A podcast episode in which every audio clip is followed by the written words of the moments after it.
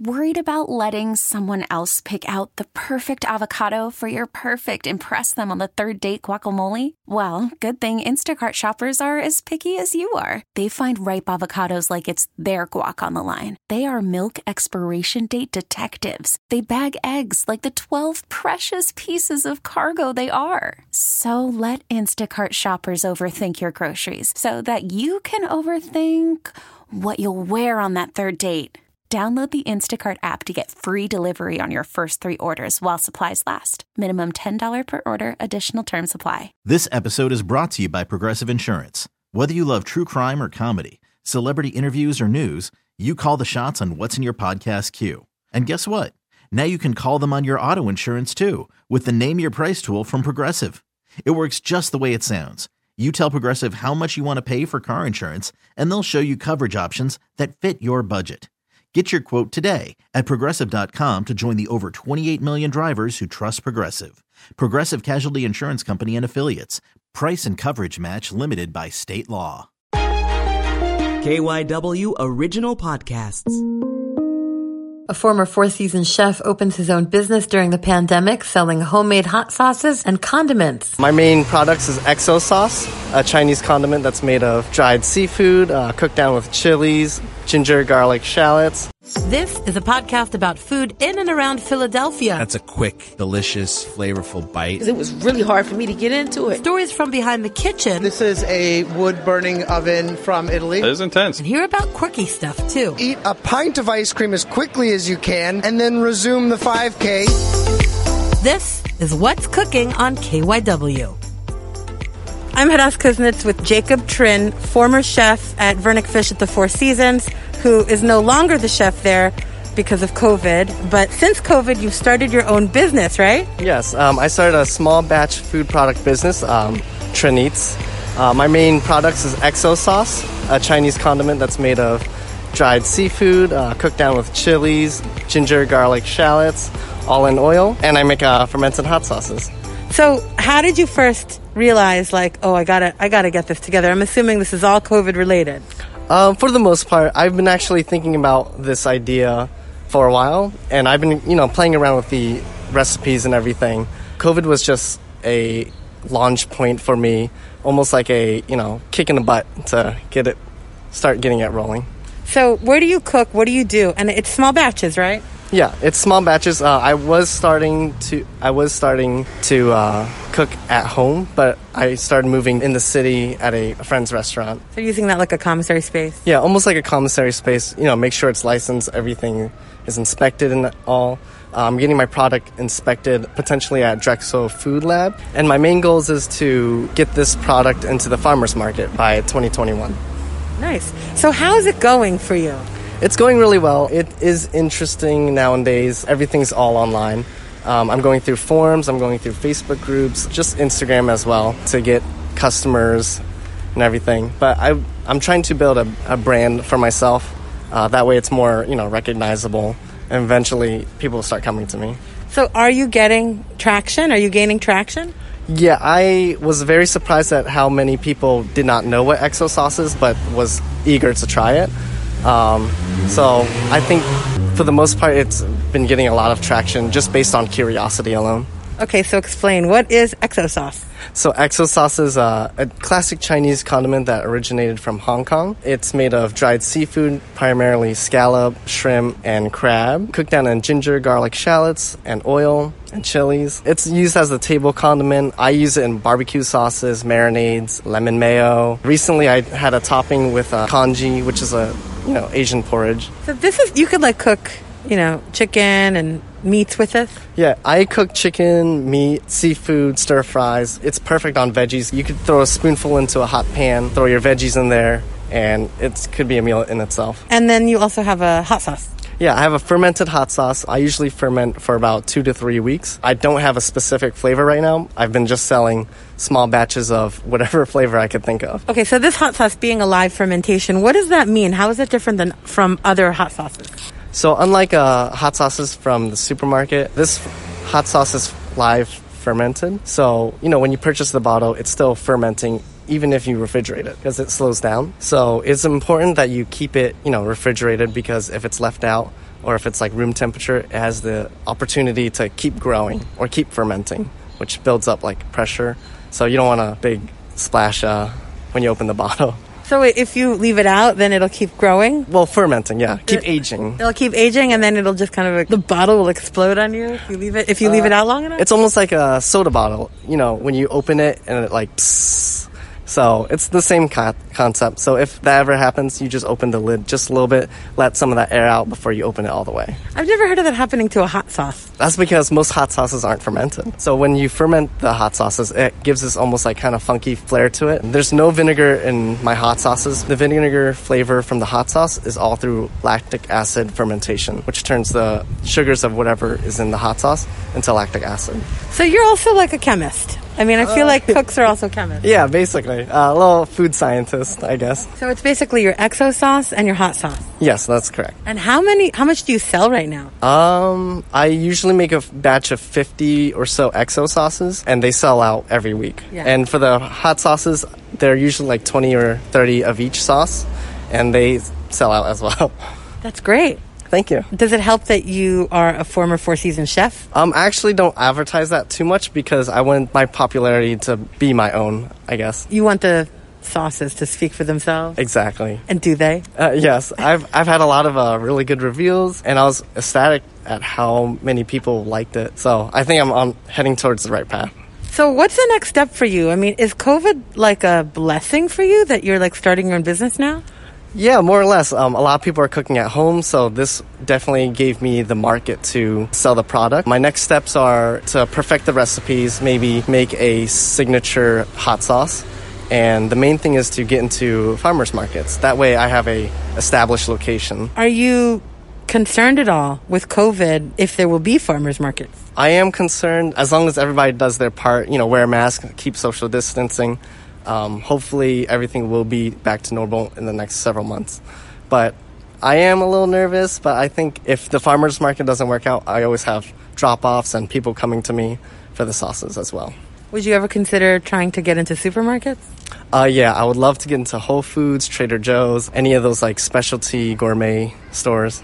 Have you reached out at all? Uh, not yet. I want to build the attraction first before sending my name out.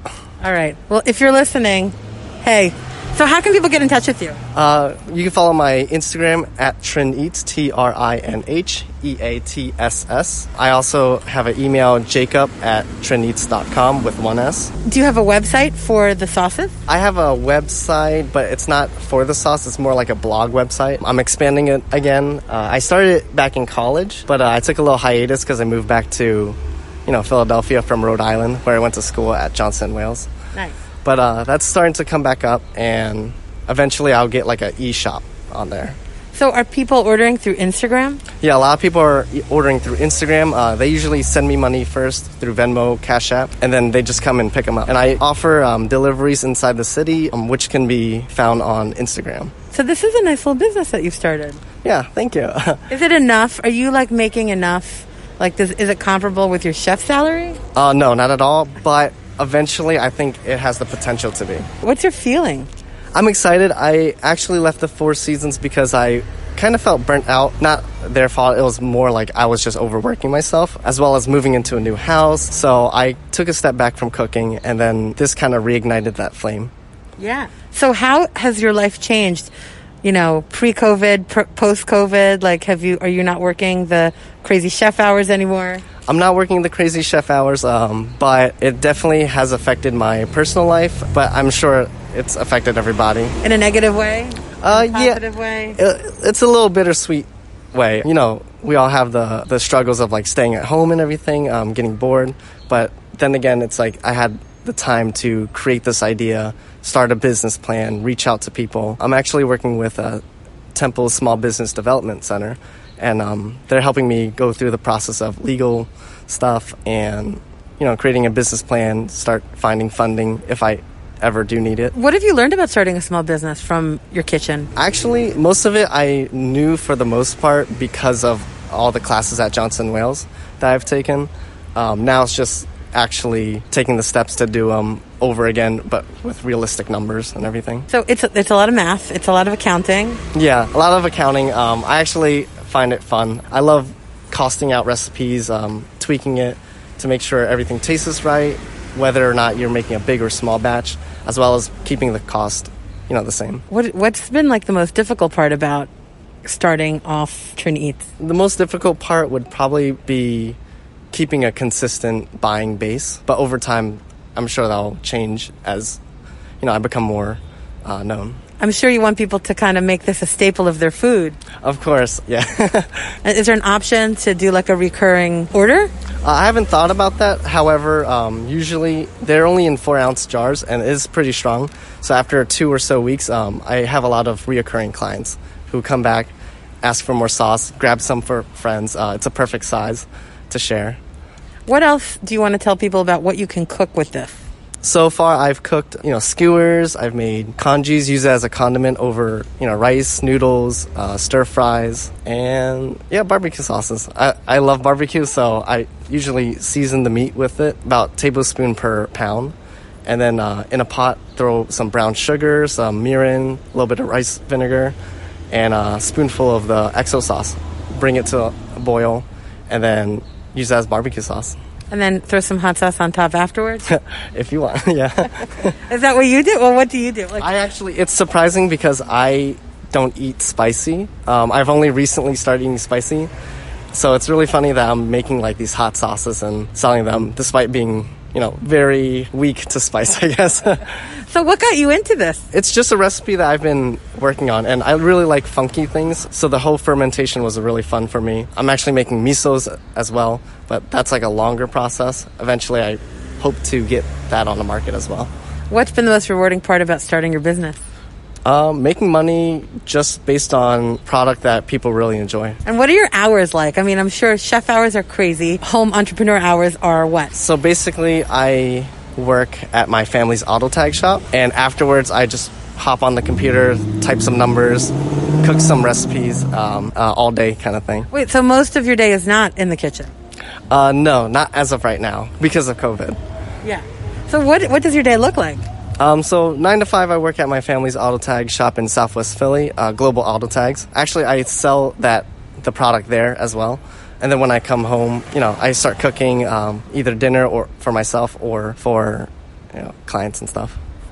How much time do you cook a day? I'd say about two to three hours a day. Before I went back to work, it was like all day I was cooking breakfast, lunch, and dinner, and like just snapping pictures, uh, trying to ma- make videos and stuff. All right, so once again, tell people your Instagram account. Okay, my Instagram is Trinh Eats, T R I N H E A T S S, Two S's. uh, two S's. Your label says is one S. Yeah, it's because someone has the Trinh Eats account, but it's like inactive. So I'm actually trying to get that account back. Where do you see yourself at this point next year? Uh, hopefully outside in the market, um, selling the product, making food. Um, I've started testing recipes and stuff for a sample menu. Get into the farmers market. Do you ever see yourself going back to the restaurants? Of course. Uh, I'm I'm young, so I have a lot to learn still, and I want to get back into it, get back into management positions uh, before I start opening up my own restaurants. So if people want to get in touch with you, if they want to try out your sauces, where can they find you and find your product? Uh, you could find it all on Instagram, or you could contact me through my email at jacob at trinheats, T R I N H E A T S dot com. All right, Jacob, thank you so much, and good luck with your with your business. Thank you. That's it for this episode of What's Cooking on KYW. You can follow the show and get other delicious tidbits on Instagram at Food in the 215. And follow me on Twitter and Facebook for more news and insights at Hadas Kuznits. If you have a food tip or feedback about the show, reach out. And please take a moment to help us by rating and reviewing the show on iTunes. It helps us to keep making the podcast and get it to new listeners. I'm Hadas Kuznits, and that's What's Cooking. This episode is brought to you by Progressive Insurance. Whether you love true crime or comedy, celebrity interviews or news, you call the shots on what's in your podcast queue. And guess what? Now you can call them on your auto insurance too with the Name Your Price tool from Progressive. It works just the way it sounds. You tell Progressive how much you want to pay for car insurance, and they'll show you coverage options that fit your budget. Get your quote today at progressive.com to join the over 28 million drivers who trust Progressive. Progressive Casualty Insurance Company and Affiliates. Price and coverage match limited by state law.